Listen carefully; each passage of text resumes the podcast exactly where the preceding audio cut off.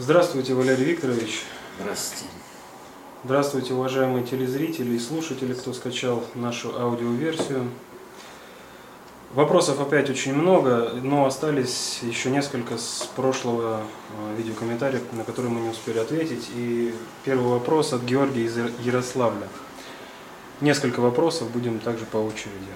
Э, доброго времени суток. Э, как повысить покупательную способность любой денежной валюты? Как понизить? Приведите примеры. Ну, элементарно. Покупательная способность любой денежной валюты зависит от того, в какой э, схеме эта валюта работает. Если валюта работает на обеспечение э, той страны, которая это выпускает, того государства, которое выпускает, или того хозяйствующего субъекта, которые выпускают, то эта валюта напрямую зависит, в общем-то, от энергообеспеченности. Через э, различные посреднические такие этапы, но, тем не менее, от энергообеспеченности. Вот, как это и всегда.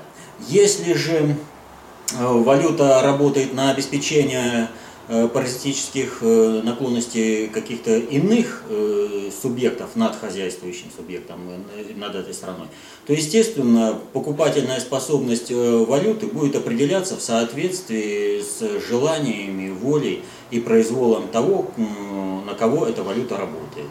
Вот пример нашего рубля. Он работает через американский доллар. Мы можем выпустить столько рублей, сколько нам, у нас есть э, в обороте долларов. Ни больше, ни меньше. То есть мы платим фактически дань.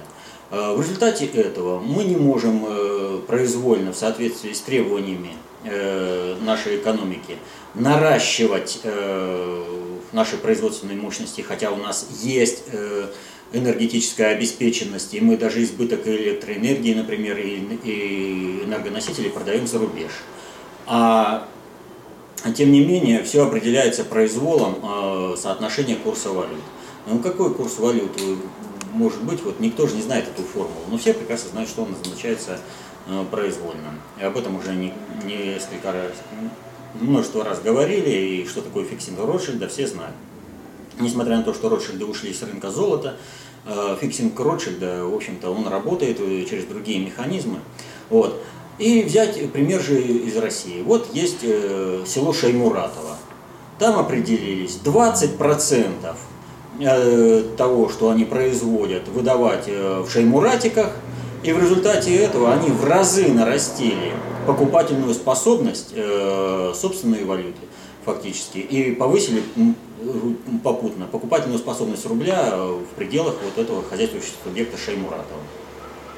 Так что должен быть суверенитет над э, валютой. Вот так обеспечивается покупательная способность. Второй вопрос. Что происходит сейчас в Китае в социальном управлении и с демографией? Каково отношение Китая с Японией? Какие задачи решаются на основе этих отношений? Как это использует Путин? Удалось ли ему получить ключи от Востока, а также найти дверь, которую э, можно ими открыть, применить? Э, вопрос короткий, но очень емкий. Что происходит в Китае? Э, в Китае сейчас э, как бы тоже попытка перестройки 2. То, что им удалось погасить в 80-х годах э, через арест собственного первого генерального секретаря ЦК КПК, то сейчас, когда подросли, подросло молодое поколение, и желание стать частью мировой элиты в Китае снова зазвучало с новой силой, это ведет к тому, что Китай э, начал, начал его снова трясти от социальных неурядиц. Вот. Э, но, тем не менее, Китай на основе опыта Советского Союза, на основе опыта России имеет определенную прививку вот от всех этих проблем и старается держаться рядом с Россией. Поэтому Китай, э, в общем-то, как показывают текущие политические события, э, Китай, он э, все больше и больше становится самостоятельным игроком, что было в его истории только более-менее, только во время, когда страной СССР управлял товарищ Сталин.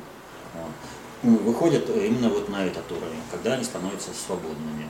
Что происходит э, с Японией? С Японией у них э, определенный конфликт. Он вековой этот конфликт. Э, конфликт культур и конфликт связан с тем, что Япония и Китай представляют собой концептуальные власти. Но концептуальные власти регионального уровня ответственности. Но и проблема у них заключается в том, что регион у них один.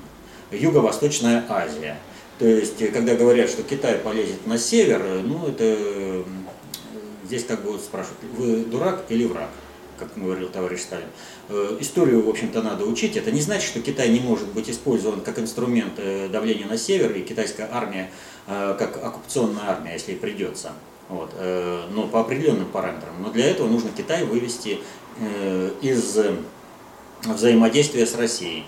А сейчас Китай Э, имеет долгосрочную перспективу именно такого взаимодействия.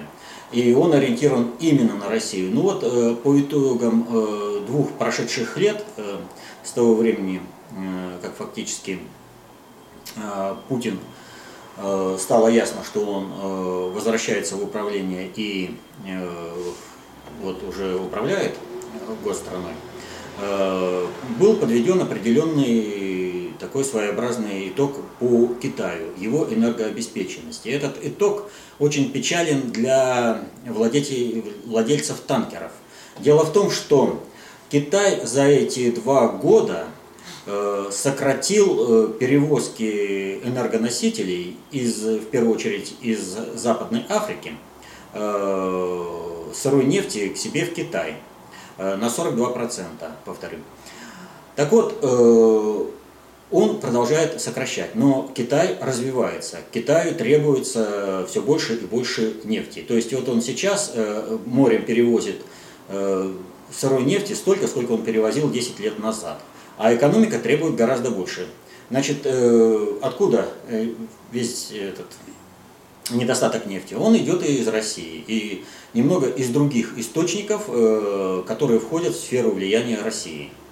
Таким образом, Китай, подсаживаясь именно на российскую иглу и на обеспеченность энергии с Россией, он покупает электроэнергию в России, на основе чего развивает собственную экономику.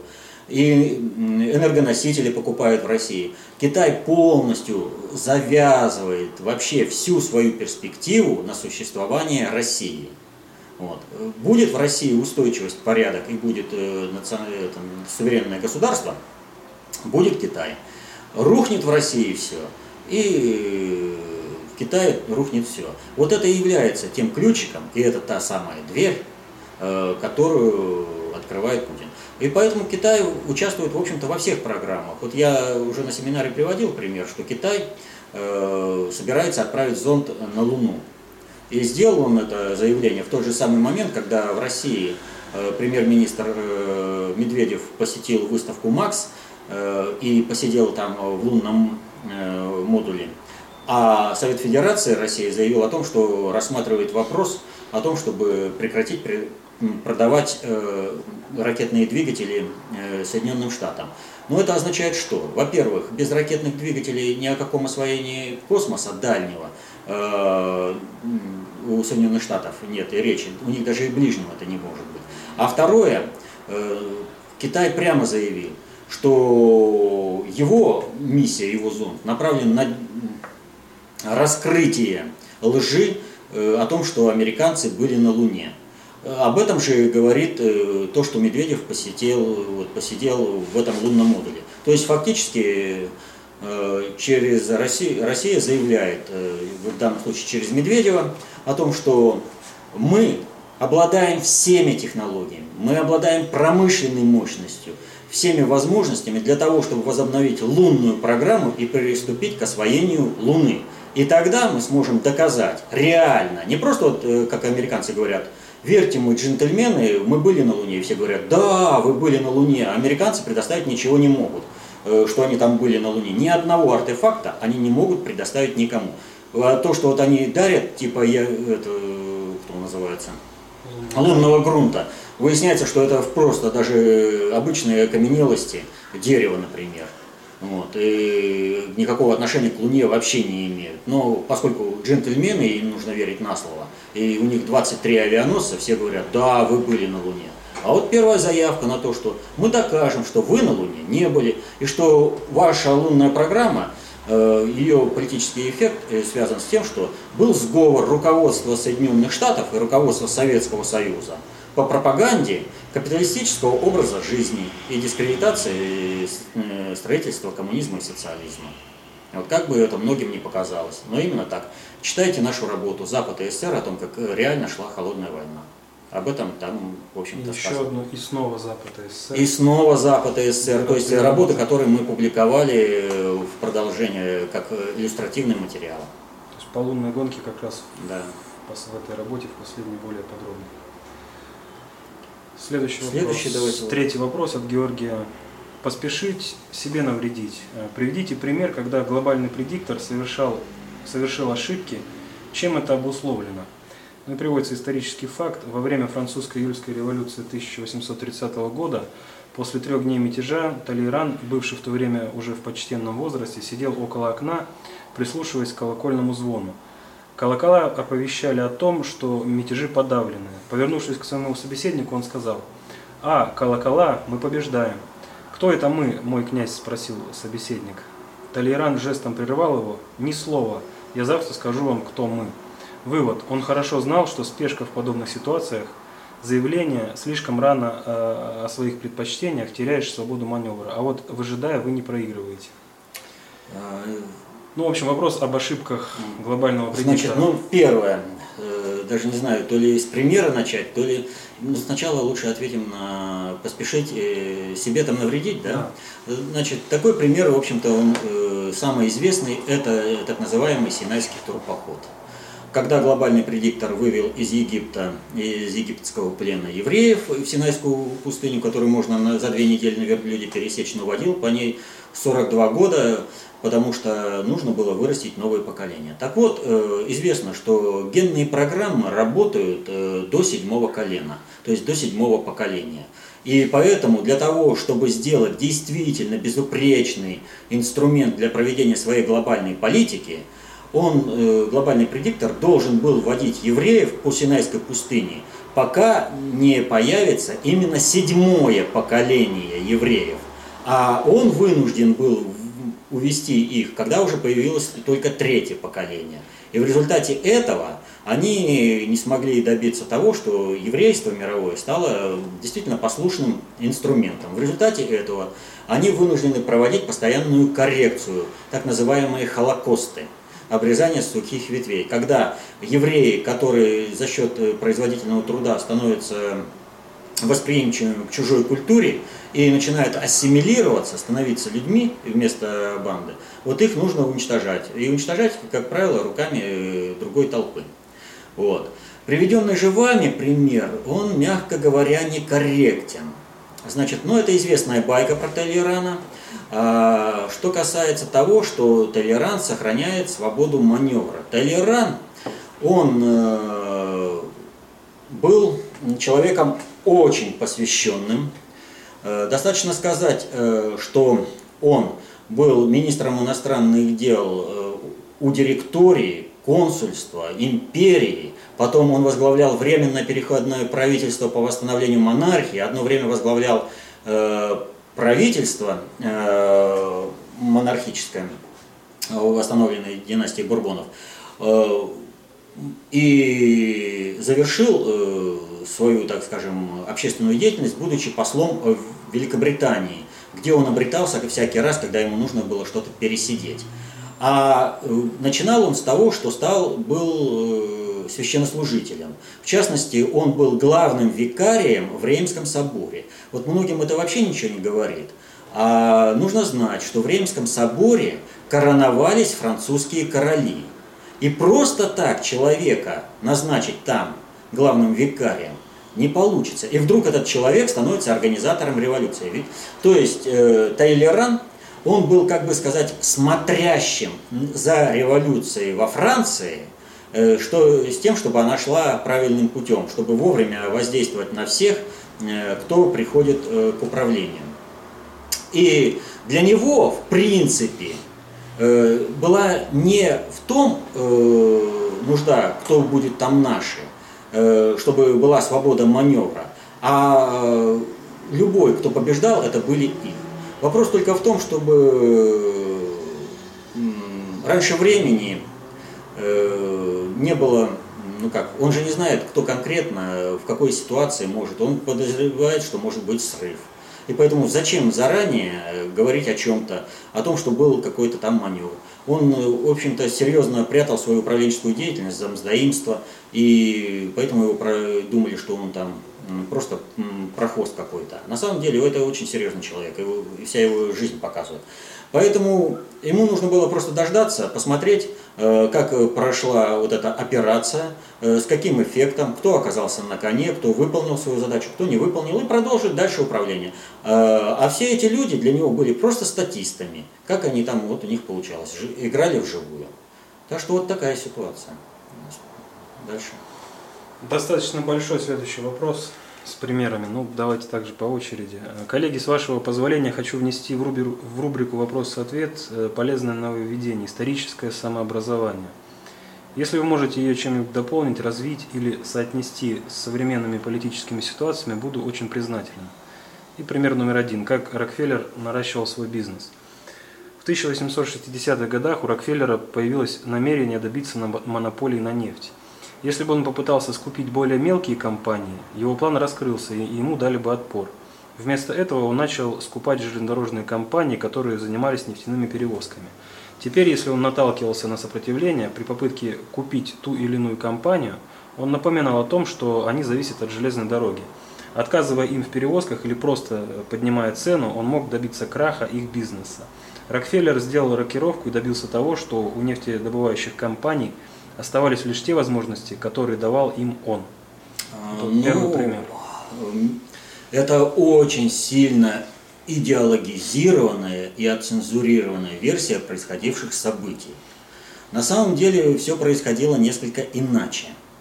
Значит, э, Рокфеллер, так же как и Генри Форд, при производстве э, своей, при ведении своей производственной деятельности столкнулся просто с безобразной организацией работы американских железных дорог. И у него задача была тогда не скупить железные дороги, это ему было просто не по карману, он только-только развивался. У него задача была такая, чтобы снизить собственные издержки, а для чего он должен был обеспечить бесперебойную поставку собственных нефтепродуктов и этим самым конкурировать на снижении цены, на оперативности доставки и перехватывать рынки сбыта. Когда он в это дело ввязался, то для него, как для предпринимателя, стало очевидным, что если он будет осуществлять перевозки и для других, то сможет снизить свои еще затраты, вот, и при этом еще и заработать. И он начал осуществлять перевозки для других. Поэтому, когда у него появились э, определенные средства, он стал э, покупать э, подворачивающиеся ему фонды. А и только уж потом, на завершающем этапе, когда он набрал необходимую мощность, у него действительно появился план о том, что надо бы всю нефтянку прибрать к себе. И только тогда он за нее взялся. Э, и поэтому вот здесь встает вопрос, вот э, как там, историческое самообразование или что? Ну да, новое. Вот э, новое, знаете, это далеко, как бы не новое. Вот достаточно много всяких, истот... всяких книг издают, где фактов это, наваливают огромное количество. Вот. А понимания этого факта нет. А если этот факт еще и вот таким вот образом идеологически отцензурирован, то он не дает и правильного понимания. О каком тогда можно самообразовании говорить? Вот. Поэтому вот фактов у меня много, фактов у меня достаточно. Но я не методологически, говорил главный герой э, романа, э, пятый, и, романа Ильи Метера «Пятый угол». Вот. Так вот, прежде всего, все эти примеры, они должны э, быть примерами какой-то определенной методологии познания а не цензурироваться под э, то, что вот мне хотелось бы как бы видеть. Это вот, понимаете, опять же, не видеть того, что как реально развивался бизнес у Рокфеллера, и восхвалять э, его, вот это можно себе, в общем-то, сделать э, как бы больно, наступить на грабли. Вот. Поскольку э, так знаешь, как развивался бизнес Рокфеллера, на грабли не наступишь. А не знаешь, на эти грабли наступишь. А, в общем-то, то, как развивался бизнес Рокфеллера, в открытых источниках много. Э, и он ничем, опыт Рокфеллера, не отличается от опыта Генри Форда первого, который строил автомобильную империю и тоже был вынужден покупать железную дорогу для того, чтобы обеспечить свое производство. Ну, вот. Так что просто масштабы и имеется в виду географические масштабы деятельности разные, и поэтому интерес в железных дорогах у них был разный. У Генри Форда первого всего лишь одна железная дорога требовалась, а дальше ему не, в этот непрофильный бизнес. А Рокфеллеру по мере расширения и своей, своих перевозок требовалось э, больше железных дорог. Дальше ну и второй пример. Давайте Когда посмотрим. живой враг полезнее мертвого. В конце 1920-х годов в Китае бушевала война между националистической и коммунистической партией за контроль над страной. В 1927 году лидер националистов Чан Кайши призвал к физическому уничтожению всех коммунистов и в последующие несколько лет почти осуществил свою угрозу, расправляясь с врагами до тех пор, пока в 1934-1935 годах они не перешли к длительному отступлению конце 1936 года Чан запланировал наступательную операцию с целью окончательного уничтожения врага. Но произошел мятеж. Собственные солдаты схватили его и передали коммунистам. Тем временем Япония ввела войска в Китай. К удивлению Чан Кайши, вместо того, чтобы убить его, лидер коммунистов Мао Цзэдун предложил договор. Коммунисты отступа, отпустят его и признают командующим объединенными силами коммунистов и националистов, если он согласится участвовать в совместной борьбе против общего врага – японцев. Чан уже готовился к э, пыткам и издевательствам, э, но э, не мог поверить своему счастью. Чан решил, что после победы над японцами он повернет штыки на красных. Коммунисты вели войну в тактике партизанской войны, когда националисты сражались открыто. В итоге войска националистов опустили, а армия коммунистов почти не пострадала. И после победы над японцами коммунисты взяли власть. Ну, вот опять же мы сталкиваемся с очень отцензурированной, идеологически выверенной версией. Речь идет о сианском инциденте с арестом Чен Кайши, и обстоятельства были несколько иначе. Значит, э, чтобы знать, э, в начале 20 века э, Китай не был как бы единым государством. Вот э, старое поколение помнит э, такую расхожую фразу о том, что вот э, на КВЖД э, дали отпор э, японским милитаристам и китайским, ой, японским э, империалистам и китайским милитаристам. Вот кто такие китайские милитаристы, особо-то как-то не задумываются. На самом деле это своего рода губернаторы, кто действительно губернатор, кто губернатор по факту, которые были командующими некоторых, а, э, ну, командующими таких э, территориальных армий.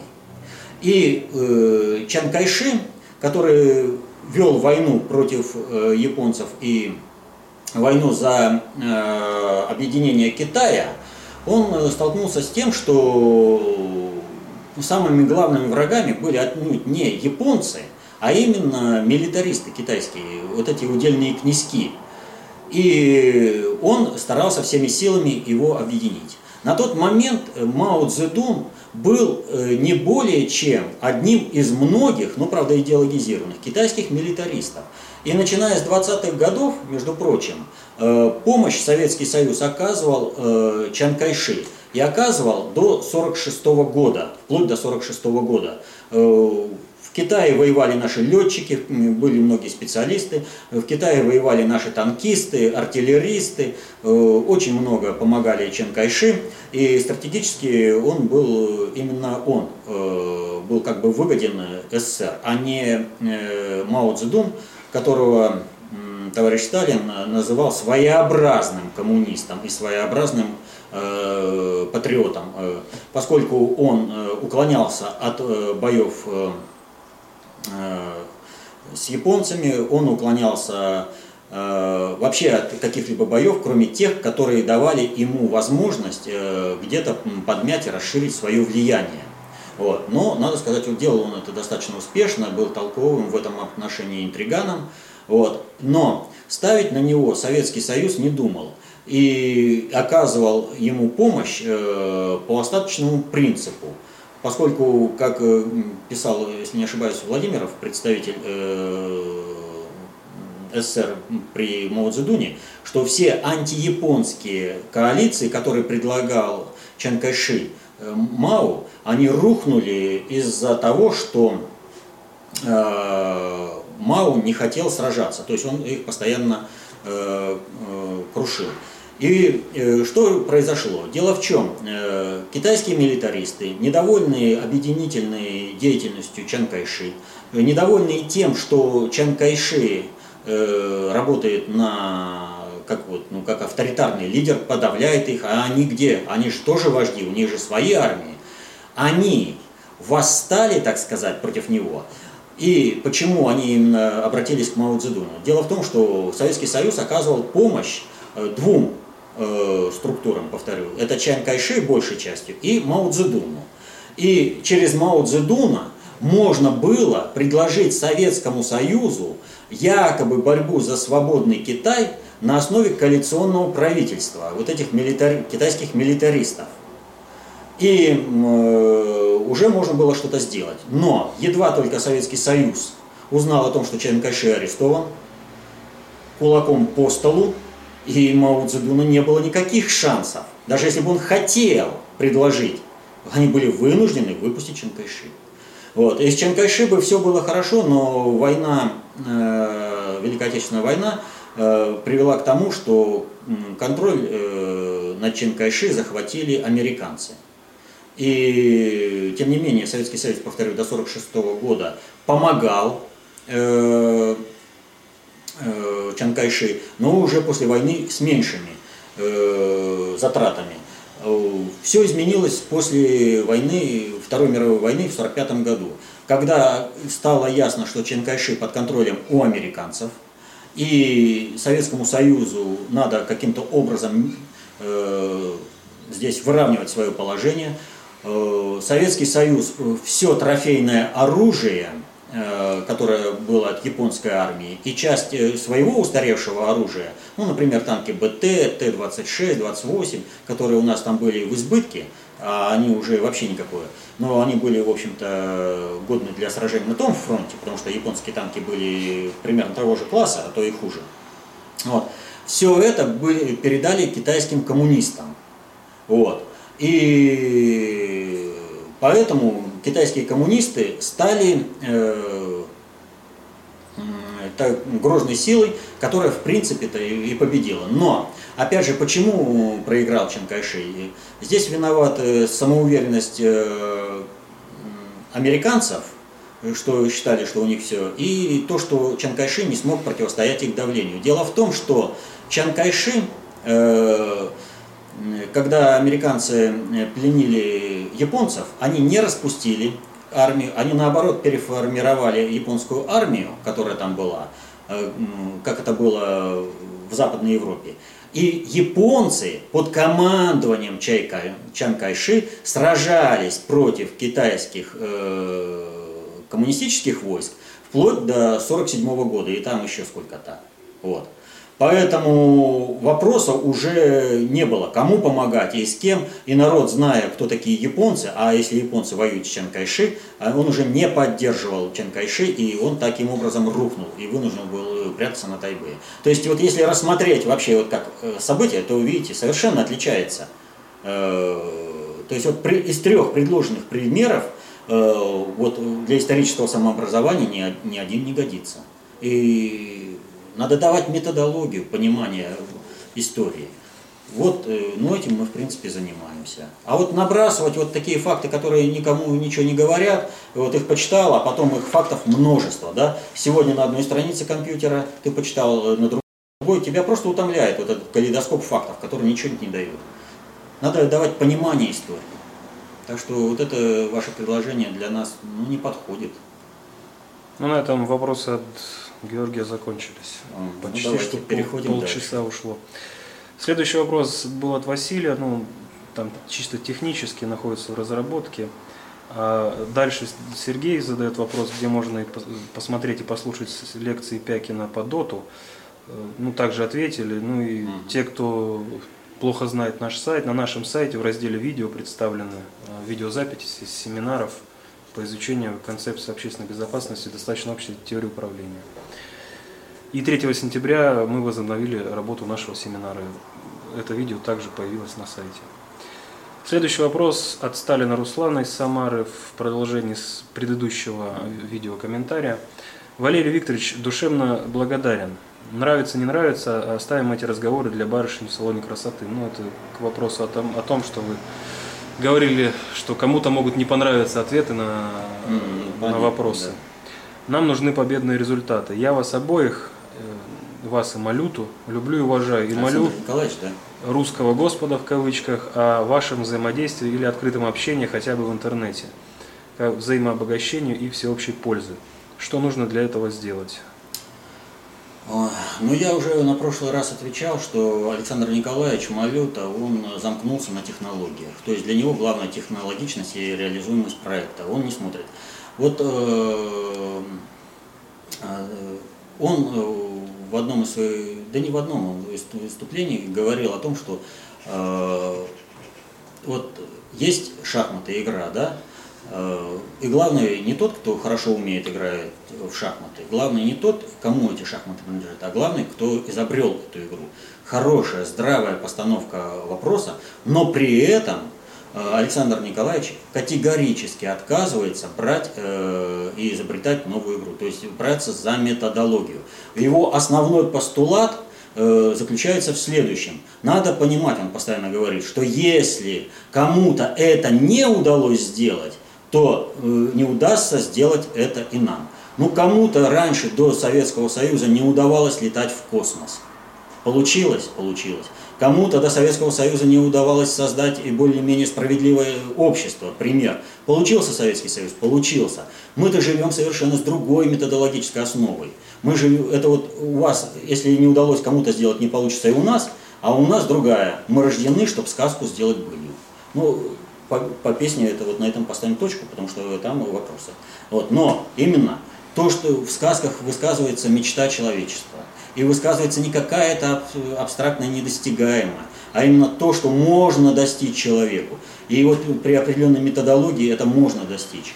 Но а при какой, э, вот, ну, при каких человеческих отношениях? Вот мне абсолютно неприемлем э, расизм э, Александра Николаевича, когда он жестко делит на расы, что вот это вот один, у него такой-то, так скажем, механический, этот самый, м, как вот аппаратный или как вот механизм, и что он только поддерживает такую информацию и может работать в таких режимах. А вот другой, он господин, он другой. Вот там, э, как уж он Пушкина записал э, в расу Господ, это уж я не знаю. Но вопрос в том, что я категорически не согласен. У нас совершенно друг, э, с таким расовым подходом, у нас совершенно другой взгляд на существование рас и взаимодействие, и их развитие. И вот э, у нас об этом есть работа. Расовые доктрины правдоподобны, но несостоятельны. А вот для э, Александра Николаевича получается, что они состоятельны. И вот как в этих условиях можно наладить? Ну вот он говорит, что можно наладить там вот общение всех э, ради достижения общей цели. Да, вот, что у него там что-то получается. Можно наладить. Но для этого кто-то должен поступаться определенными, э, так сказать, принципами. То, что предлагает Александр Николаевич, то есть сейчас отказаться от построения действительно справедливого общества ради сохранения вот этого толпоэлитарного общества и тех технологий, он постоянно говорит о том, что вот надо идти на Запад, что только там. Но именно Запад привел весь мир к глобальной экологической, экономической и военно-политической катастрофе. Значит, у них нет решения этих проблем. И объединяться под их методологию, это объединяться под гибель. Нельзя объединяться с теми, кто тебя хочет уничтожить. Нужно, есть у нас проблемы, мы должны, есть решение проблемы, мы должны предложить миру, и мы предлагаем миру. И вот он результат показывает, что нас и слышат, и переориентируются, и принимают на, уже к исполнению.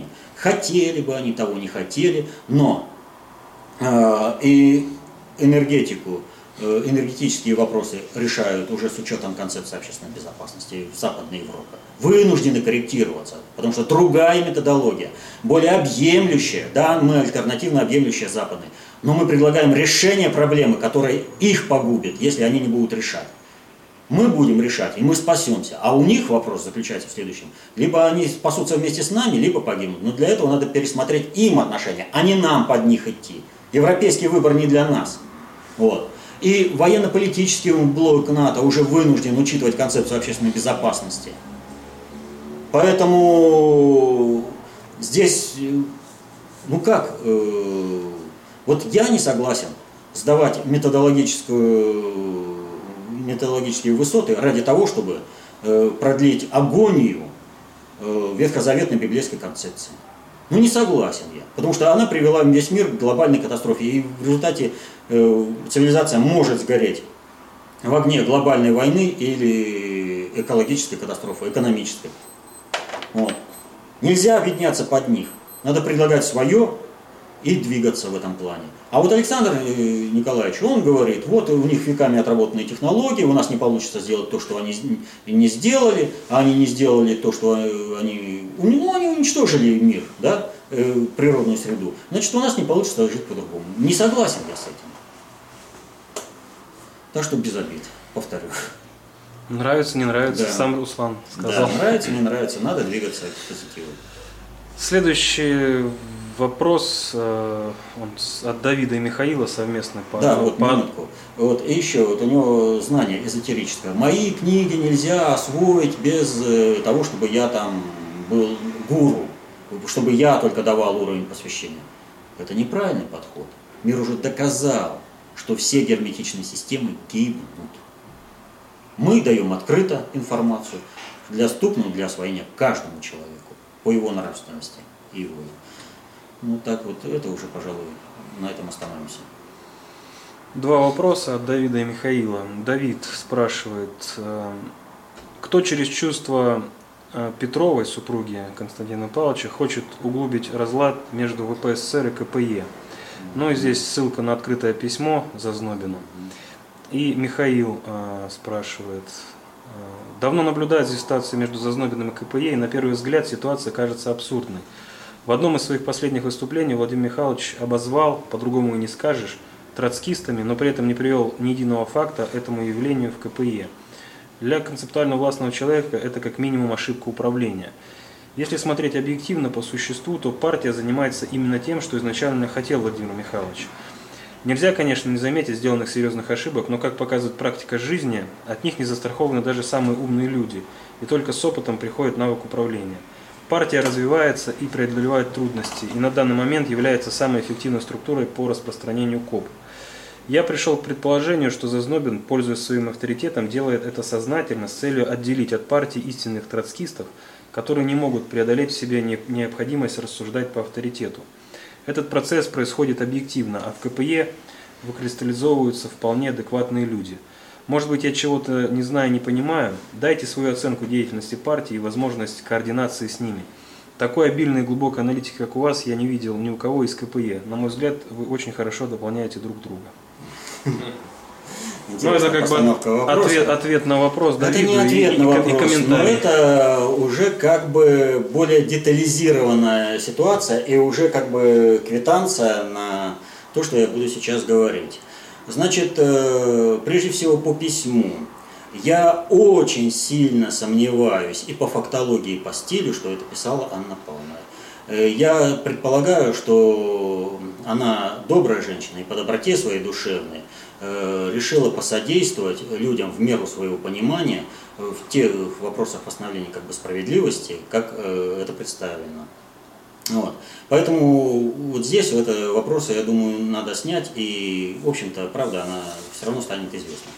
Что же касается такого размышления о том, что вот Зазнобин э, оскорбил, голословно заявил о том, что партия, что, там транскисты, и что вот эта партия делает то, чего хотел Зазнобин, то вот не согласен я здесь хотя бы по исторически. Значит, первое – Владимир Михайлович неоднократно говорил и везде говорил, что он против всяких партий. Вот. И партия допускалась им как инструмент распространения концепции. По отношению к КПЕ была аналитическая записка э, о негативных тенденциях в КПЕ. И вот э, если вы прочитаете эту записку, вы увидите, что э, в записке перечислено то, что как раз не хотел бы видеть, в том числе и Владимир Михайлович, чтобы делало КПЕ, но КПЕ это делает. Что же касается голословного заявления троцкизма, о троцкизме партии, то мы не будем далеко ходить. Мы возьмем квитанцию, которая выписана сейчас. А именно вот это самое письмо. Ну что это, как не проявление троцкизма? Вот э, есть такой фильм Э, я не помню, как там про барона Мюнхгаузена называется, да, там, значит, э, жена, официальная жена барона Мюнхгаузена, она выступает в суде и всячески дискредитирует э, барона, говорит такой секой, и вот там такой диалог двух. Говорит, чего это она выступает? Да говорит, подлец, негодяй, мерзавец, там, ну, еще всякое разное, что хочет ее бросить, что, говорит, ну, а чего она-то хочет? Э, ну, чтобы не бросал. Ну, логично. Так вот, логично это только для троцкистской логики, для троцкизма, но никак не для человечества, для человеческих отношений. Поэтому, если Владимир Михайлович такой уж сильно плохой, да, то чего же вы его к себе-то зовете? Ну и оставьте человека, э, и пусть э, он живет по-своему, вы живете по-своему. Вот в письме,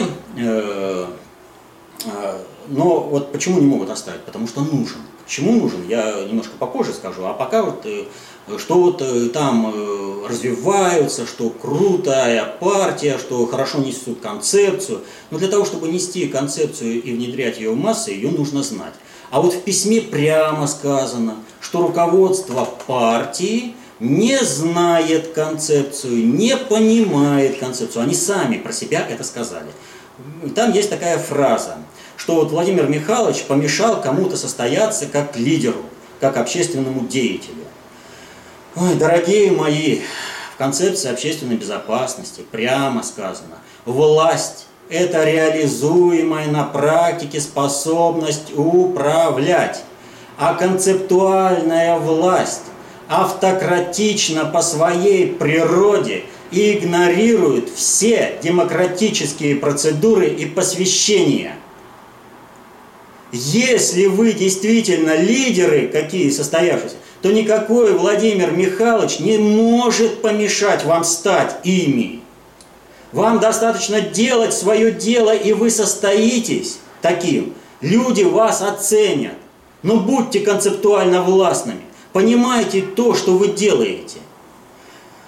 Опять же, вот кто помешал КПЕ состояться как партия, действительно партия? Вот я вспомним недавние события. Где-то года полтора-два назад есть такой у нас э, депутат-патриот Государственной Думы Евгений Федоров, да? Вот. И вот года полтора-два назад э, очень сильно в обществе начала бужироваться идея о том, что э, он, э, с его стороны, что ему нужна партия, которую он либо будет создавать, либо он э, возьмет, э, примкнет или возьмет под опеку какую-то уже действующую партию. Все очень интересовались, ну кому, кому пойдет Федоров, куда придет? И Федоров не пошел ни к какой партии, кроме одной. Он выделил только одну партию, КПЕ. Он пришел туда. Видеозапись есть в интернете. Но, боже ж ты мой, какие вопросы там звучали! Уровень понимания управления. И что Федоров сходил к партии КПЕ? Он вынужден создавать свою партию. Может быть, он это решение принял не сразу. Может быть, после того, как познавательное ТВ взяло интервью у Москалева. Вот вы знаете, таких глубин познания концепции я действительно не встречал. Когда он говорит, вот смотрите, э, труба, вот у нее секции, да, и вот э, вы можете отличить, какая секция э, здесь необходимый продукт, а какой прибавочный продукт. Ну, естественно, интервьюер говорит, нет, вот он и не может быть, потому что это несостоятельно, а вот у нас есть э, производительный труд, и управленческий труд, и ему задает интервьюер вопрос, а вот вы на трубе можете показать, какая секция производительный труд, а какая управленческий? И Москалев сказал, да, могу, глубина познания, преклоняюсь. Но вы думаете, после этого кто-то будет сотрудничать с КПЕ? Вот он, Федоров, и начал создавать свою партию. Вот он уровень понимания концепции общественной безопасности. Вот уровень владения вопросами управления. И как же использовали КПЕ? А из КПЕ стали делать э, некий такой жупел, которым стали пугать народ. И э, вот здесь мы подходим. Зачем было написано письмо? Помните, по лету произошла провокация. Сначала в Алтайском крае, э, публикации от имени администрации в журнале, но это мы отбили. А потом э, был разгром КПЕ. Вот. Он безосновательный, ничего не было. И вот КПЕ это КПЕ. И группа внутренний предиктор отстранена от КПЕ. Потому насколько они его исполняют, всем как бы понятно. А как привязать Зазнобина и группу внутренний предиктор к КПЕ, чтобы потом подвергнуть все разгрому? Нужно, чтобы Зазнобин как-то среагировал на это письмо, начал объяснять, да я не, э, там не то, не все. Вот, не будет этого. Ребята, вы сами творите свою судьбу. Поэтому вам либо нужен Зазнобин, либо не нужен. Но в работе-то это как должно сказываться? Есть понимание, работайте и делайте. Нет понимания, вас никакие гуру не спасут. И докажите, что вы по концепции действительно такие крутые. Покажите, как вы работаете, как это произошло. Ну ведь партия скатилась до маргинального уровня. Чего вы рассказываете мне о том, что партия какая-то крутая и хорошо себя работает? Вот. А то мы не знаем, как работает партия. По городам и весям. Не наблюдаем это. Наблюдаем и видим. Поэтому здесь э, одна была цель. Зацепить как-нибудь э, Петрова, этого, Зазнобина, для того, чтобы потом при следующем разгроме КПЕ зацепите Зазнобина. Никаких других целей-то у этого письма-то нет. Хотя вот те, кто писал, они проявили свой троцкизм. Вот письмо это ну просто шедевр в этом плане. Вот. Э, и даже уберем, э, что как бы вот они там подписались чужим именем, Анна Павловна, да?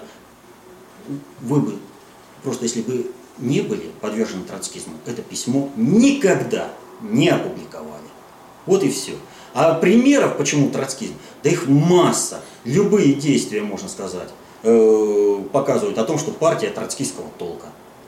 Вот. Так что хотите исправиться, исправляйтесь сами. Ну при чем здесь зазнобин? Работайте сами. Изучайте концепцию, несите ее в массы. И не надо подставлять других. Коль сами себя не жалеете, подставляйтесь под такие дешевые разводки, чтобы потом вас громили. Денег там вам пообещали, как вы там были рады, что вот именно Москалев нам под это дело все, и административные ресурсы, и помощь финансовую, все сделали. Да вас и поддерживали только для того, чтобы вот разгромить в последующем. Так что пустой выхлоп. Но на этом, я думаю, больше по письму и не стоит. Да. Следующий вопрос от Романа из Уссурийска. А, здравствуйте, Валерий Викторович. Интересует вопрос о договоренности по обеспечению британскими спецслужбами безопасности на Олимпиаде в Сочи. Чего можно ожидать и так ли выгодно это для нас? А, также интересен вопрос о технологиях, которые известны в народе, почему их не внедряют в производство. Автомобильный двигатель на воде, сварочные аппараты и многое другое. Знаю, что ГП следит и пресекает это на корню, но что мешает это внедрить у нас на госуровне? Или у Путина нет на это ресурсов, власти, или все же проблема в либеральной власти? В общем, первый вопрос про британские службы. А, Второй... Значит, э, прежде всего нужно понимать, что любые спецслужбы это всего лишь производная от определенных государственных институтов, но не подконтрольная государственным институтам по полной программе.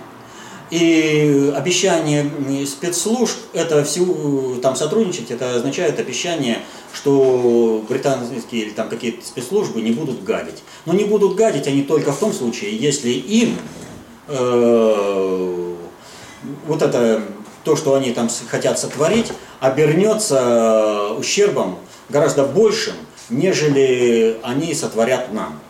Поэтому вот эти все обещания у них вынужденные, когда они э, знают, что вот сейчас э, что-то произойдет, вот, и им будет, прилетит ответка. А второе, вот все эти заявления, что они не будут, это типа мы же объявляли о сотрудничестве и все прочее, поэтому мы-то при чем здесь, что у вас там какие-то террористы что-то сделали.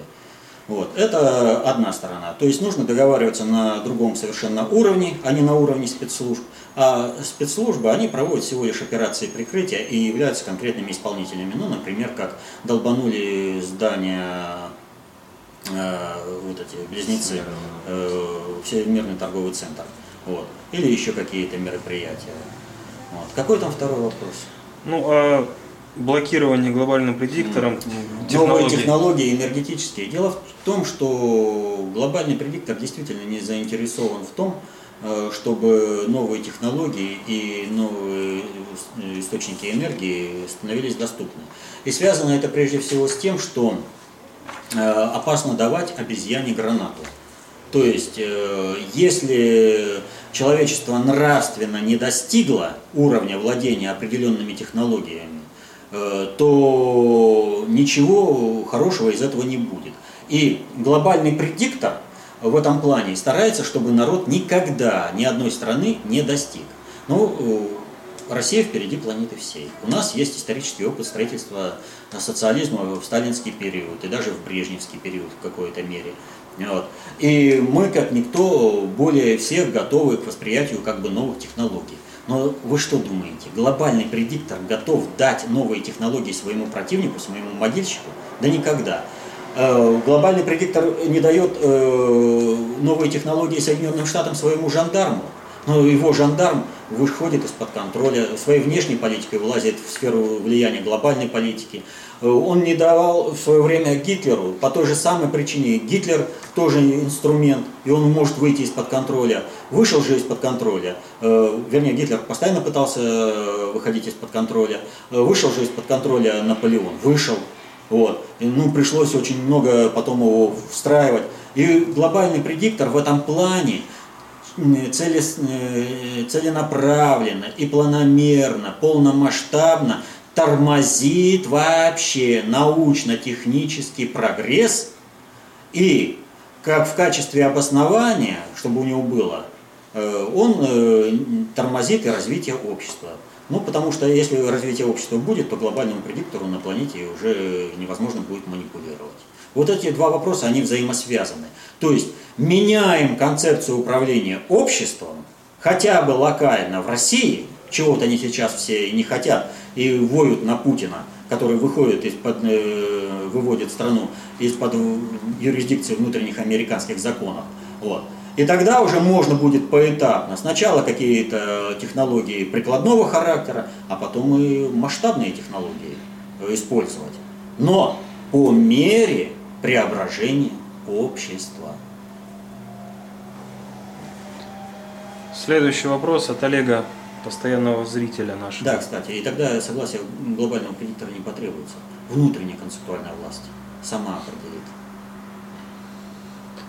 А, здравствуйте. Больше года назад в московском комсомольце и на сайте Тайном нет было опубликовано предположение, что поэт Пушкин не погиб на дуэли, а это была инсценировка с целью его скрытой иммиграции в Европу. Якобы он там продолжил писательство под псевдонимом Дюма.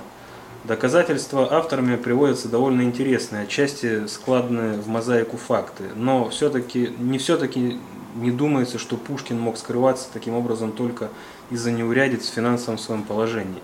Если отбросить этот фактор, то как вы думаете, имеет ли данная версия о судьбе Пушкина правомочное существование, или все-таки это попытка очернить биографию и творчество поэта и увести в тупик их исследования? Ну, здесь ссылки на Безусловно, это попытка очернить Пушкина, э, навалить на него тонны груза, это лжи и прочее, чтобы люди разбирались не в творчестве Пушкина, а пытались что-то там найти. Ну, в частности, сравнение с Дюма, ну это вообще не, даже не смешно.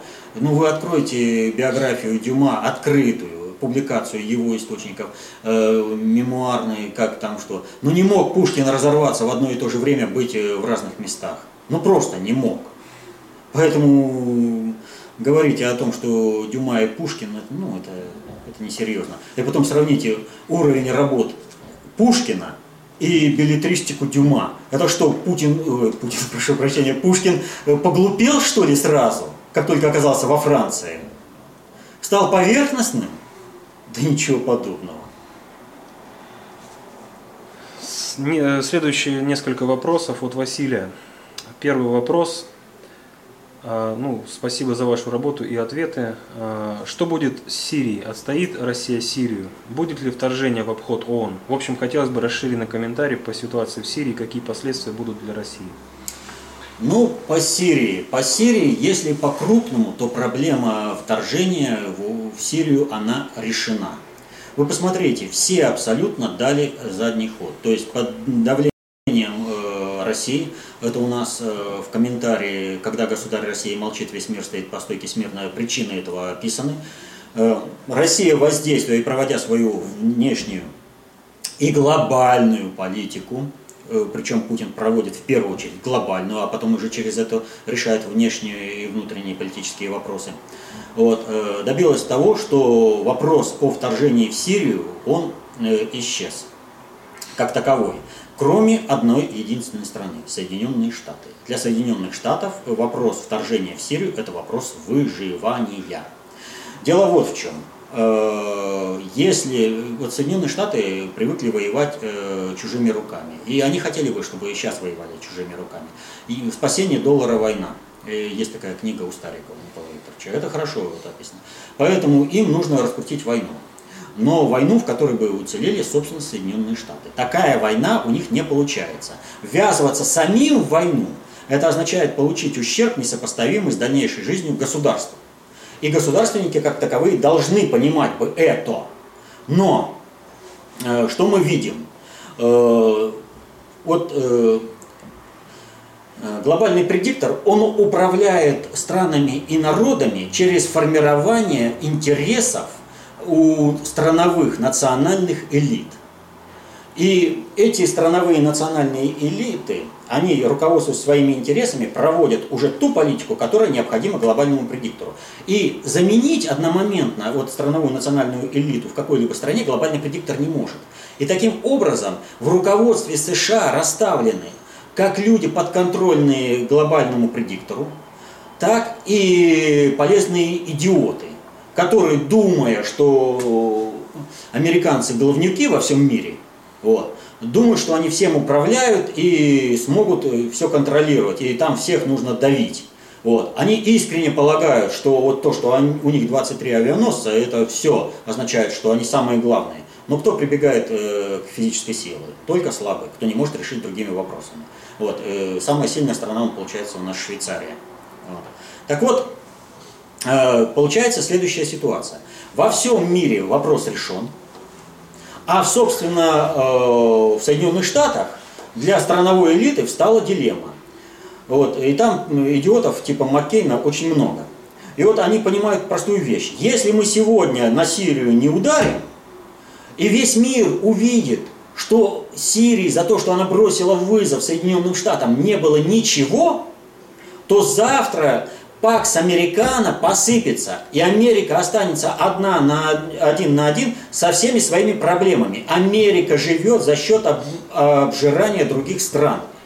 А завтра обжирать некого будет, некого будет обдирать. И значит рухнет вся эта гегемония. Поэтому они видят в этом проблему в том, что надо Сирию вот напрячься всеми силами и Сирию ударить. Если не ударим, будет катастрофа. Они не понимают другого что катастрофа наступит не сразу же, как только они хотя бы одной ракетой ударят по Сирии. Дело в том, что они дадут фактологическую базу для отстройки всех государств. Вот они что сделали? Они свой кризис перенесли на кризис э, на Европу. Европа тянет американский кризис, но Европа-то не согласна с этим. И Европе нужно отстроиться от Соединенных Штатов. Европа в этом не участвует – и Европа говорит, ребят, вас ударили, американцы, поэтому вот он, сирийский так называемый или какой-то там исламский терроризм, он, пожалуйста, э, Соединенные Штаты для вас э, поле битвы. Бейтесь там. Мы закроем глаза, идите туда, нам это выгодно. Они этого э, не понимают. И поэтому они сейчас настаивают на том, чтобы нанести удар по Сирии. И вот это непонимание того, что им этого не надо делать, что если они нанесут удар по Сирии, у них государство прекратит свое существование сразу, вот, э, то э, если они какое-то время подождут, у них государство э, еще какое-то время протянет, а если они начнут маневрировать и выстраивать более-менее нормальные отношения – наращивать производство у себя, отказываться от э, печатания доллара ничем не обеспеченного, то они, в принципе, как бы могут сохраниться как государство. Им это непонятно. Они хотят всех грабить, они хотят всем насаждать демократию. Потому что если убивает там э, кто-то ребенка, это большая проблема. А вот американские бомбы и ракеты, которые убивают сотнями детей, они несут э, счастье этим детям и этим народам, чьих детей убивают. Это логика американцев. Они реально в это верят. По той простой причине, что они, у них интересы материальные. Вот э, главная героиня «Унесенный ветром», да, я не могу представить, что я буду когда-то голодать. И у них допустимо все чтобы не голодать и быть богатым. У них не интересно, как ты богатый. Пока тебя суд не осудил, э, ты уважаемый человек. Но даже если тебя осудил суд, и у тебя деньги остались, ты все равно уважаемый человек, потому что ты смог сделать деньги. И они ради этого будут убивать всех. Но весь вопрос заключается в следующем. Вот э, вся эта военная истерия для Америки это блеф. Но блеф, который может стать реальностью. Реальностью он может стать только в одном случае. Если у них не прекратится вот эта истерия страновой элиты, которая видит в том, что их крушение супердержавы э, неминуемо в результате того, что они откажутся от удара по Сирии. Вот. Они не видят, что это наоборот приблизит их э, конец. Они привыкли действовать одними и теми же методами. Ударил, и все, и перед ними склонились. Мир изменился. Полностью мир изменился. Они этого не заметили. Поэтому вот от истеричного человека что можно ждать? Он действует вне логики. А они эту истерию сейчас раскручивают до предела. Естественно, полезное дело, что вот наши сенаторы поедут их вразумлять. Э, сейчас вот G20, э, здесь большая делегация, поговорят с другими странами, поговорят э, с Россией. Может быть, истерия и сойдет на нет. Вот. Но если она не сойдет, то война очень, да, не война, а удар по Сирии очень вероятно. Но это удар будет по принципу обезьяньей лапы, когда полученный эффект будет несопоставим и кратно меньше – чем сопутствующий ущерб. Они получат ответку по полной со всего мира. Потому что здесь уже ситуация такая. Вот они были главными, и вот они слабых били поодиночке, а теперь слабые нашли общую базу, общую почву, так скажем, э, общий интерес для противостояния одному сильному. Но если мелкие кинутся на большого одного, они его просто э, свалят и затопчут. Второй вопрос Несомненно, что до 2018 года есть определенная уверенность по относительному благополучию России. Очень беспокоит, а что будет после ухода Путина? Успеет ли подготовить качественные кадры? Не повторится ли ситуация, которая получилась после смерти Сталина? Вот. Э, ну, во-первых, уверенность э, только может базироваться на том, что Путин и дальше будет продолжать э, глобальную политику, и для него Россия будет флит из Бирин, а не наоборот. Вот. А, и здесь этим самым Путин обеспечит и собственную безопасность, и безопасность России, и всего мира. Вот. Что касается успеет или что там будет. А вот все сейчас решается. Вот прямо на наших глазах. Дело в чем? Существующий кадровый корпус не желает работать на благо России. Чиновничий кадровый корпус. Ну не желает он работать. Для него важнее воровать в России, вывозить э, туда, на Запад, и европейские ценности для него важнее. И в этом отношении он противостоит Путину, блокирует все начинания э, Путина. И в результате этого мы уже говорили, э, ну сколько можно вот в принципе повторять, 80% э, распоряжений Путина не выполняется, а это очень серьезно. Это означает срыв управления, и Путину уже сейчас необходимо решать кадровые вопросы. Вот если он решит кадровые вопросы, то э, страна как государство совершенно в ином плане встретит 18 год. И 18 год вовсе не означает тогда уход Путина э, с поста руководителя государства. Если человек справляется со своими задачами, и, госуд... и люди оценивают его деятельность положительно, с какой радости его срок пребывания у власти нужно ограничивать э, какими-то там двумя строками и прочее. Нужно давать возможность людям э, напрямую решать э, вопрос. Но для этого нужно, чтобы общество менялось. И поэтому и общество, кстати, меняется. Э, не будет той ситуации, которая была после смерти Сталина. Дело тут заключается в другом. Общество другое. При, после смерти Сталина концепция общественной безопасности не была формализована в строгих лексических формах. Сейчас это произошло. За 25 лет, э, за 20 можно, э, лет так вот, если, ну 25 это я имею в виду вообще начало деятельности, произошло то, что концепция общественной безопасности стала э, частью управления, стала субъектом управления. И без учета концепции общественной безопасности невозможно управление не только Россией, но и всем миром. Понимаете? А когда решения управленческие принимаются с учетом концепции общественной безопасности, когда научное общество работает на основе концепции общественной безопасности, когда концепция общественной безопасности является идеологической основой действия для широких кругов населения, и в этом отношении можно похвалить и КПЕ, они несут, э, вот знаете, э, в торбах эти книги, которые расходятся по людям, а люди уже читают. Вот. В этом отношении полезная э, деятельность. Вот. То есть э, огромное количество людей уже знает э, концепцию общественной безопасности. Уже понимаете, какая ситуация?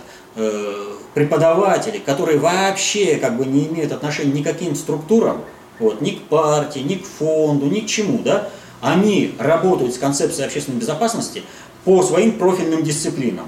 Я вот встречаюсь со студентами, где говорят такие вещи, понимаете? Когда от разных преподавателей слышишь, что вот тот преподаватель сказал то-то, то, и порекомендовал такую-то работу почитать, и там более полно, и работы все внутреннего предиктора.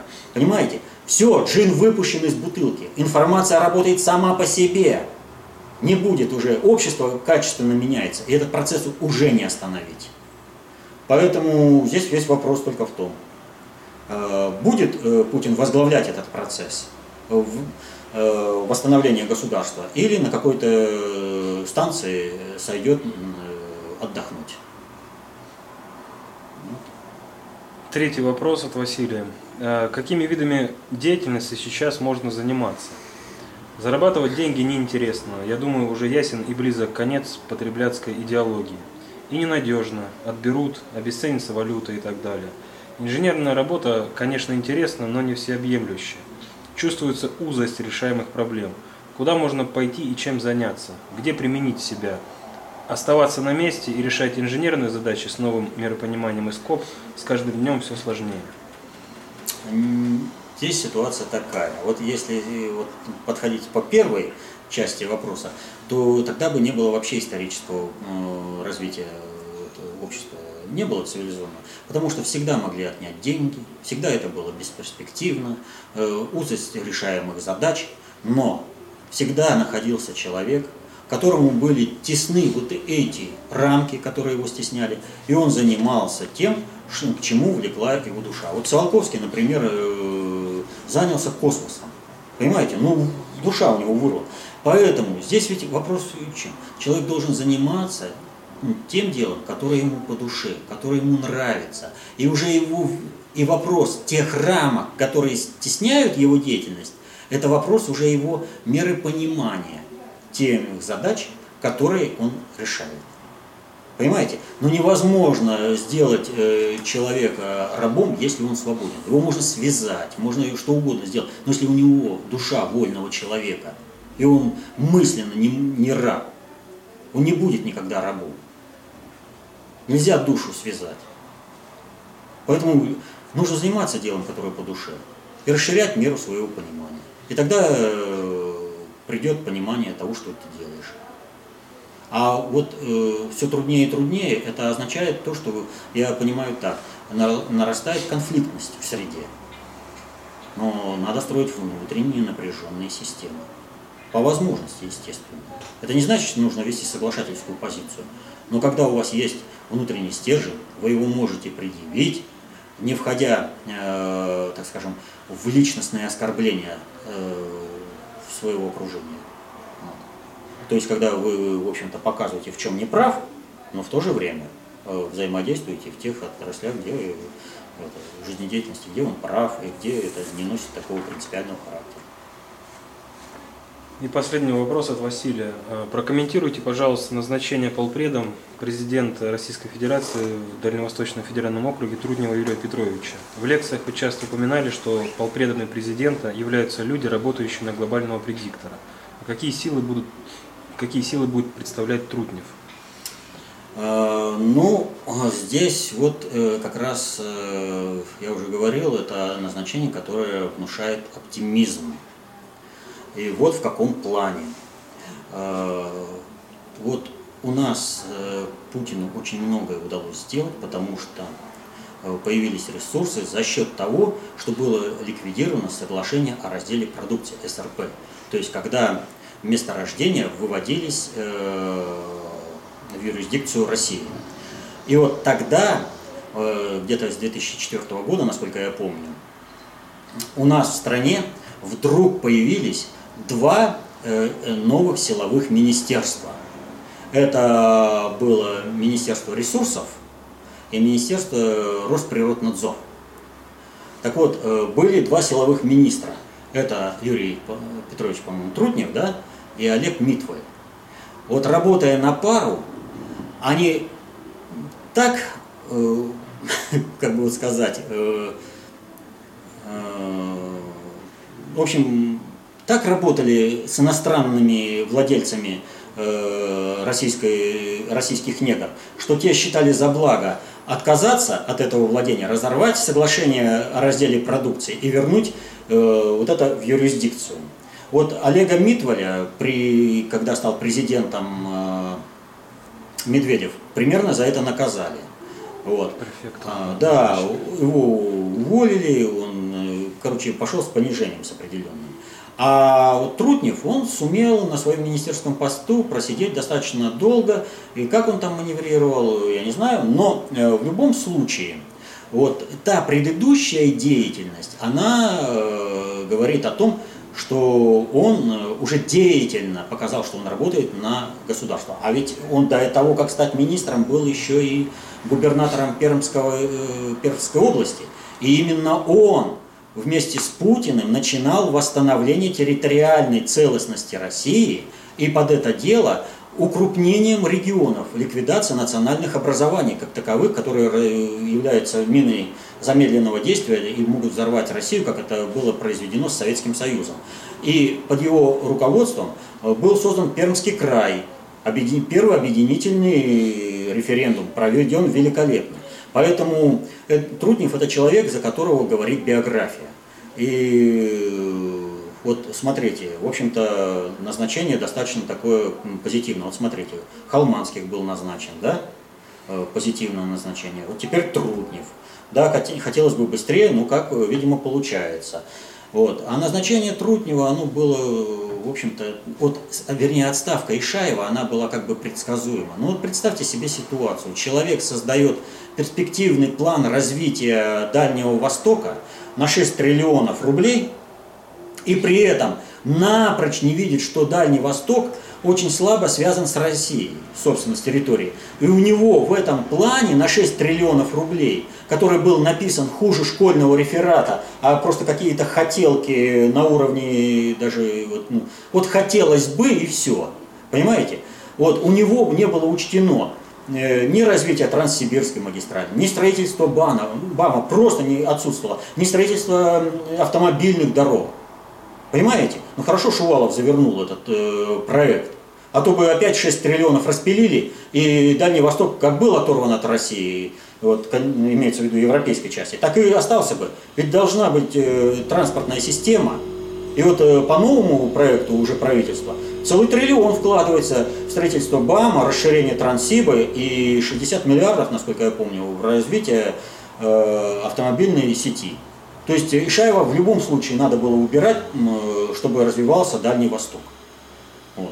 То есть, э, как он там, что увидел, и что он хотел Ишаев, в данной ситуации не играет роли. Другое дело, что он не видел ни перспективных задач государства, ни, и не собирался на них работать. Это показывает тот план, который он представил. 6 триллионов никуда, просто по карманам распилить. Вот. А поставлен человек, который реально уже работал на то, чтобы в тот же самый Дальний Восток, Сахалин, да, два, вернуть в состав России вывести из-под иностранной юрисдикции российские месторождения. Вопросы все закончились? От Василия, да. Еще есть у нас... Хорошо, давайте. Елена, а 3... я думал, все уже закончились. 30 августа оставила два mm-hmm. вопроса. Давайте. Добрый день. Вчера прослушал выступление Федорова в познавательных новостях от 28 августа.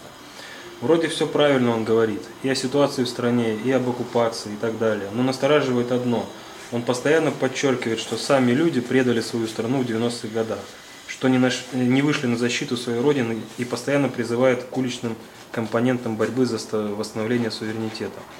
Прошу вас прокомментировать позицию депутата Госдумы Федорова. Думаю, что не улица сейчас играет роль, а необходимость осознания себя каждым жителем нашей страны, гражданином России, чему очень помогает ваш сайт.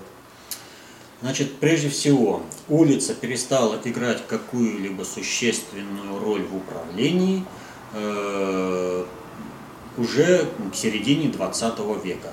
То есть, чем сильнее информационные обороты, информационные технологии в обществе, тем меньше роль улицы, которая собирала людей для того, чтобы э, показать некое объединение, что мы вот можем собрать такую толпу, и эта толпа будет решать определенные задачи. Поэтому, когда говорят, вот там не вышли то, не вышли все, это, в общем-то, либо непонимание вообще процессов управления, либо от лукавого. Вот. Э, улица нужна всего лишь для обеспечения необходимой картинки поддержки того или иного решения э, задач э, управления. Если эта задача управления решает государство, это митинги в поддержку. Если эти задачи решают против государства, то это митинги против.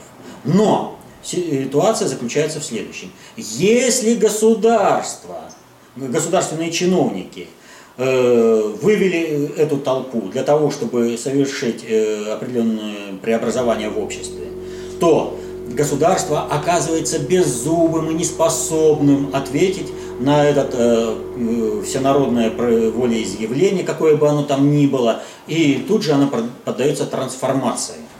Вот.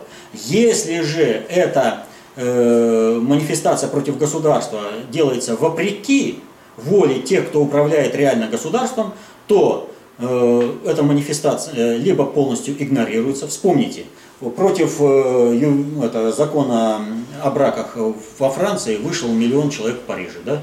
И чего? Заметили руководство? Да не заметили. Они заметили трехтысячную манифестацию пидорасов. Э, и сказали, вот они же манифестуют, надо принимать закон. А то, что миллион там какой-то вышел, да, это быдло. И чего? Ничего не произошло. Или он, смотрите, в Египте. Пока военные не договорились с глобальщиками о том, э, на каких паритетах, паритетных началах они будут править страной, э, митинговали, дали команду, 12 часов Египет исчез из новостных строк. Все, никого ничего не заметило. Нахлопнули. У нас вышли на улицу э, в 91 году, и государство преобразовалось, да? В Китае. На Тяньаньмень вышли, что сделали в Китае? Арестовали генерального секретаря, танки и все. Государство осталось прежним. Понимаете? То есть э, любая улица, она всего лишь картинка для информационных средств массовой дезинформации или там как вот. Смрад. Да, смрад. Вот. Всего лишь. Поэтому вышло 50 человек, э, телевизионщики снимут так, э, как надо. Вот. Если эта манифестация нужна. Вышел миллион, вообще не появится, ничего не снимут, и этого явления не будет. Новостью становится то, что появилось в средствах массовой информации. Поэтому упование на улицу – оно бесперспективно. Власть – это реализуемая на практике способность управлять, управление процессом информационный. И главное распространять информацию. Ведь э, когда срыв управления? Когда весь объект управления э, не проводит в жизнь твои управленческие решения. Ну вот временное правительство отдает распоряжение, а страна живет по собственным. Э, президент Горбачев отдает распоряжение, а страна живет по собственному пониманию. У него ничего, у него срыв управления. А если твое управление значимо для тех людей, среди которых распространяется эта информация, они будут выполнять э, э, то, что ты распространяешь. Поэтому говорить о том, что вот, если вы выйдете на улицу и все завтра там решится, это неправильно. Это не так. Что, в общем-то, у Федорова какое предложение? Э, у него нужно, чтобы э, народ отказался от э, пересмотра вообще социальных отношений в обществе и вышло поддержать именно эту элиту. И тогда глобальщикам э, из-за рубежа будет предъявлено, смотрите, нас поддерживают, мы будем суверенной, патриотичной страной, но в пределах, так скажем, Китая или Соединенных Штатов. Вот. Мы остаемся элитой. И вот в этом плане Федоров абсолютно прав. На это осталось не больше трех лет. То есть у этой элиты сохраниться как элиты руководящей и попытаться продолжать возглавлять страну не более трех лет совершить. Но кто сказал, что через три года они не будут свергнуты самим же народом? У народ повышает меру понимания, а элита у нас не собирается она повышать. Она собирается только лишь создавать государство для того, чтобы паразитировать на народе и продавать по-прежнему Россию, чтобы стать частью мировой элиты. Другой цели у них нет. И поэтому, естественно, для них важно, сколько вышло на болотную сколько вышло на поклонную. Понимаете? А по сути, должно быть, э, в общем-то, без разницы. Должна быть нормальная информационная работа э, в средствах массовой информации везде. И болотная рухнула не потому, что там 150 тысяч вышло на поклонную, а потому что по всей стране люди на информресурсах дали отбор, отпор болоту. Вот где рухнуло. А не то, что туда там собрали людей. Да, большей частью пришли сами. И вы правильно сделали, что пришли. Вот. Но это не значит, что улица все решила. Решили информационные технологии, информационная борьба, холодная война в средствах массовой информации. Вот где люди победили. И к этому элита не имеет никакого отношения. И они боятся этого. Поэтому им нужно эту, этот народ собрать под себя на улицу, дать картинку Западу и договориться на этих условиях. Вы нам даете, мы оставляем у себя рычаги управления страной, но вы помогаете нам давить это быдло. Второй вопрос от Елены. А, президент России поручил Следственному комитету осуществить проверку действий всех должностных лиц, в том числе отвечающих за гидроэнергетику, на соответствие инструкциям и действующему законодательству. С вашей точки зрения, были ли нарушения в действиях этих должностных лиц? Не могло не быть. Просто не могло не быть. Э, враги России пользуются любой возможностью, чтобы создать проблему в России, какую-то катастрофу, какую-то аварию. А если уж происходит какой-то природный катаклизм, то его надо усилить. А у нас э, управление всей экономикой – Э, находится в руках э, людей, ну, кадровый отбор, который был осуществлен, в общем-то, еще в период приватизации. И они подбирали таких, как надо. И они управляются из-за рубежа, потому что они там имеют счета. Поэтому, естественно, не могло не быть. Поэтому нужен был ручной режим, что Путин, президент там, государь точнее, потому что иногда приходится, вот наслушаешься телевизора, вот. государь конкретно был на Дальнем Востоке, чтобы минимизировать все, чтобы они остереглись делать гадости России. Иначе бы они вообще постарались утопить бы все там, чтобы у нас тоже были жертвы. Вот в Китае бардак, ну вот чтобы у нас был этот бардак. Следующий вопрос от, от Олега Никишина. Э, здравствуйте, Валерий Викторович. 12 июня 90 года первым съездом народных депутатов РСФСР была принята декларация о государственном суверенитете РСФСР, что положило начало распаду СССР. 12 июня стала праздничной э, датой с 92 года по постановлению Верховного Совета Российской Федерации как день принятия декларации о государственном суверенитете Российской Федерации. До сих пор мы празднуем начало развала нашей великой Родины. Вопрос о праздновании даты Дня России стоит отнести к одному из важных вопросов для освободительного, национально-освободительного движения. 21 сентября по всей стране пройдет общероссийская акция за великую независимую Россию. Цель акции – требования отмены празднования Дня России 12 июня, как годовщины подписания развальных деклараций. Перенесение празднования Дня России на другую дату – Какая дата, на ваш взгляд, должна быть выбрана для празднования Дня России вместо 12 июня? Ну, я уже отвечал на этот вопрос как-то в вопросах-ответах по лету. Но я повторю очень коротко. Значит, э, дат предлагают очень много, но нужно предлагать даты, которые действительно положили начало новой государственности России. Не изменение как бы формы, что, кстати, 12 июня и было изменение определенной формы. Вот, но не более того, потому что Парцов номенклатура так и осталась во главе э, страны, но при этом она ту собственность, которая владела анонимно, стала владеть фактически и сбросила всю социалку. Вот. Нужно предлагать не какие-то такие абстрактные даты, а именно вот изменения фундаментальные, которые привели. Вот таких изменений Э, в российской государственности очень немного. Одно можно назвать э, это крещение Руси, другое это Великая Октябрьская социалистическая революция.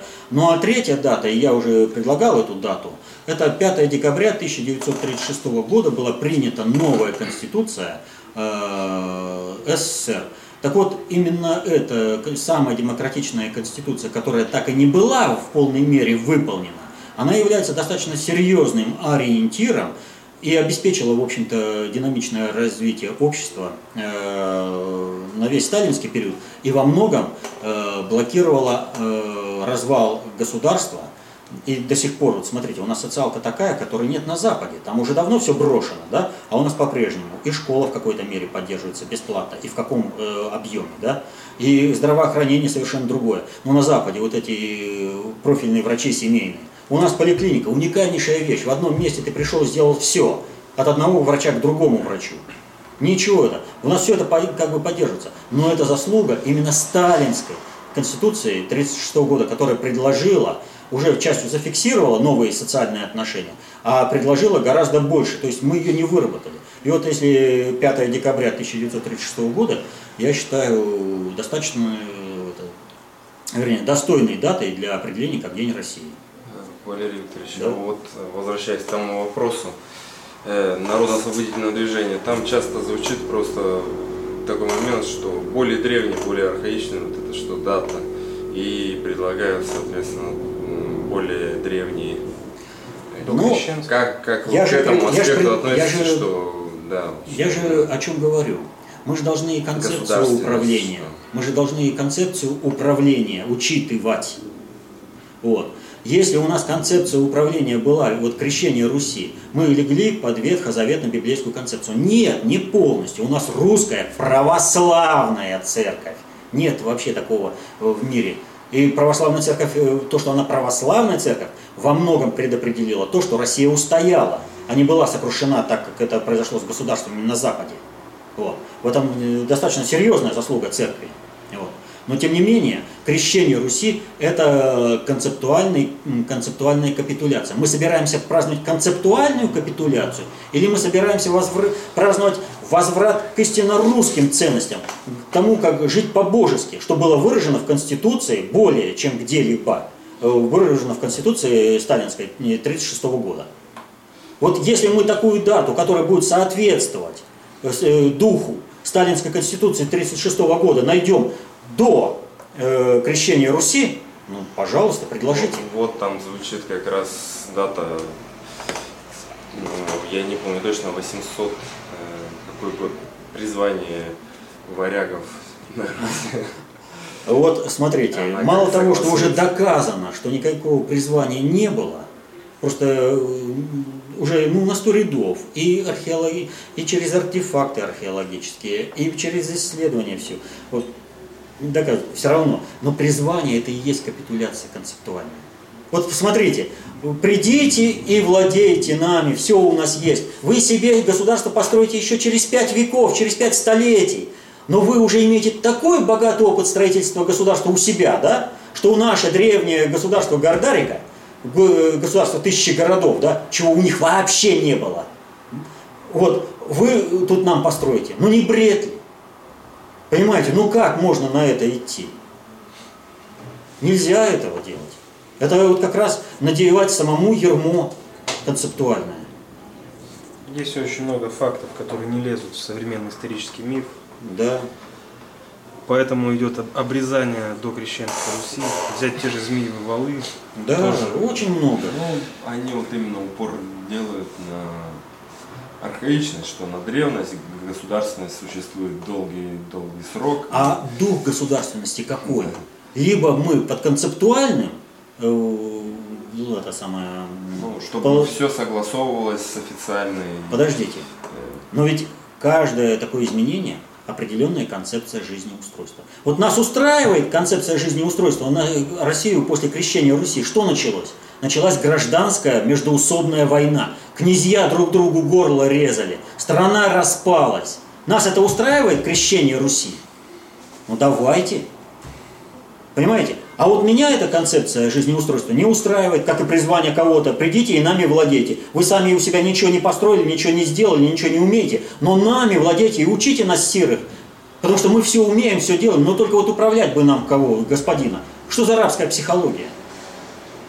Дух русского народа выражен в Конституции Сталина 1936 года. Больше чем в каком-либо другом документе, известном во всяком случае мне, за всю историческую перспективу. Найдите мне какое-то событие, какой-то документ, который бы отвечал этому. И я согласен, не утверждение Сталинской Конституции будет, а гораздо более э, ранние э, события.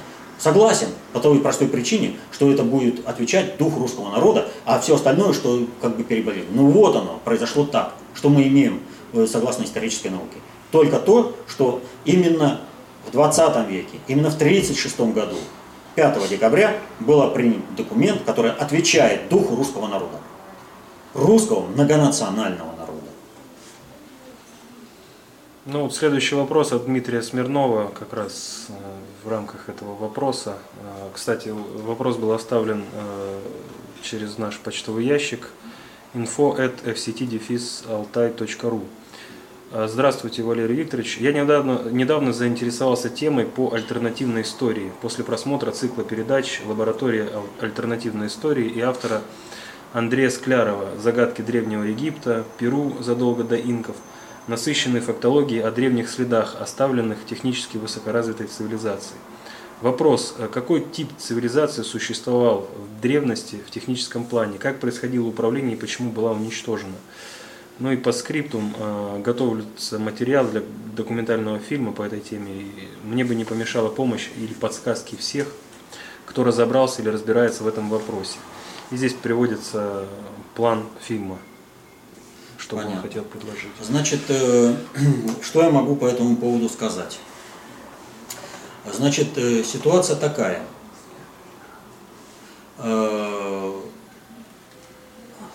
Так, начало вопроса. Альтернативная история. Да, альтернативная история. То есть загадки. Значит, какие цивилизации были? Э, цивилизации, все существовавшие на планете Земля, были биогенными.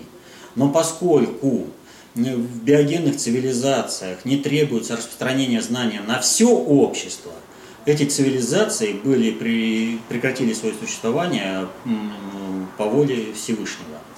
Вот. Сами ли они дошли до этого, или же они исчерпали попущение Божие своим сатанизмом, это уже вопрос второй. А, но цивилизации были биогенными. Вот. И следующее, что там? Какой тип цивилизации вы ответили? Ну и, собственно, готовится материал ну, для документального фильма, чтобы вы порекомендовали. Ну, здесь очень много материалов, которые надо изучать, и так сразу не ответишь. Вот. Тем более, что, как видно, человек в теме, Если... Ну да, здесь план, собственно, Да. э, Ну, я не знаю там как план. приобщение научного общества, вот КОБ через создание таких фильмов и анализ на базе ДОТУ и КОБ э, альтернативной истории. Но мы уже работаем полтора часа. А, полтора часа. А, Значит, Вопросы э, еще тут, остались. Значит, я не Ну, знаю, ну, да. сколько это оставьте тогда вопросы, но нужно будет тогда вот делать какое. Когда работали с вопросами, мне сказали, что там вопрос был по кошке, что А, нарисовал ну, в Путин. это вот самый последний. И поскольку мы отвечали уже немножко связанное с э, Путиным э, и с саммитом, и будет ли война в Сирии, я думаю, есть смысл и по этому вопросу ответить. Олег Никишин как раз, здравствуйте, Валерий Викторович. Что хотел сказать Путин и кому хотел, когда рисовал кошку сзади? Вид сзади. Значит, э, нужно понимать э, следующую вещь. Путин нарисовал кошку э, 1 сентября, а 31 августа произошло одно очень важное событие, которое не могло не сказаться на Путине. И вот как показывает жизнь, ну в принципе оно и не может его отпустить, пока проблема не будет решена. 31 августа Путин давал интервью по событиям вокруг Сирии. Вот. И э, на- там он отдавал э, оценку э, материалам, которые Соединенные Штаты якобы предоставили в доказательство того, что в Сирии были применены э, Химоружие химическое оружие. Асада. Да. И Путин там, э, в общем-то, не стесняясь, э, назвал дурью вообще возможность применения. Ну, какая необходимость действительно ну, правительственным войскам применять э, химическое оружие, да еще в условиях, когда однозначно приезжает туда делегация, проверяет, да, э, чтобы сейчас подставляет, и еще против своих э, солдат, да, против именно пострадавшей-то алавиты, ни одного боевика пострадавшего нет. Вот. Э, То есть э, вообще просто дури списывать. И Путин э, там очень жестко сказал, что никаких доказательств у Соединенных Штатов нет, а их все отсылки к тому, что эти доказательства настолько серьезные и секретны, что никому, кроме Соединенных Штатов, о них знать нельзя.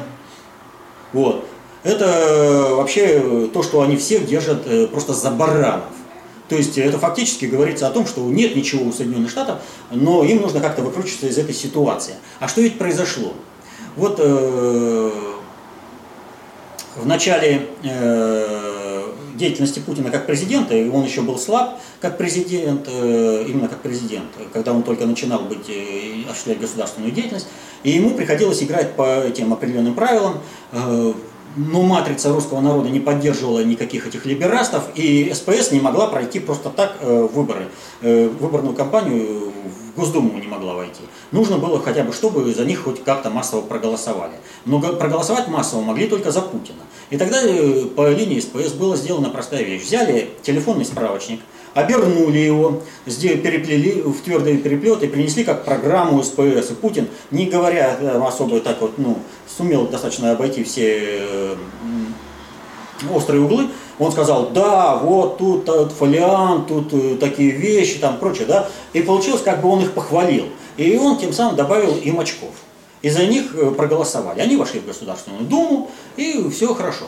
Что сделала делегация Соединенных Штатов? Они привезли некую бум- это, бумагу и говорят, вот вы эту бумагу возьмите, а всему миру объявите, что эта макулатура является, здесь изложены доказательства, что это по Сирии.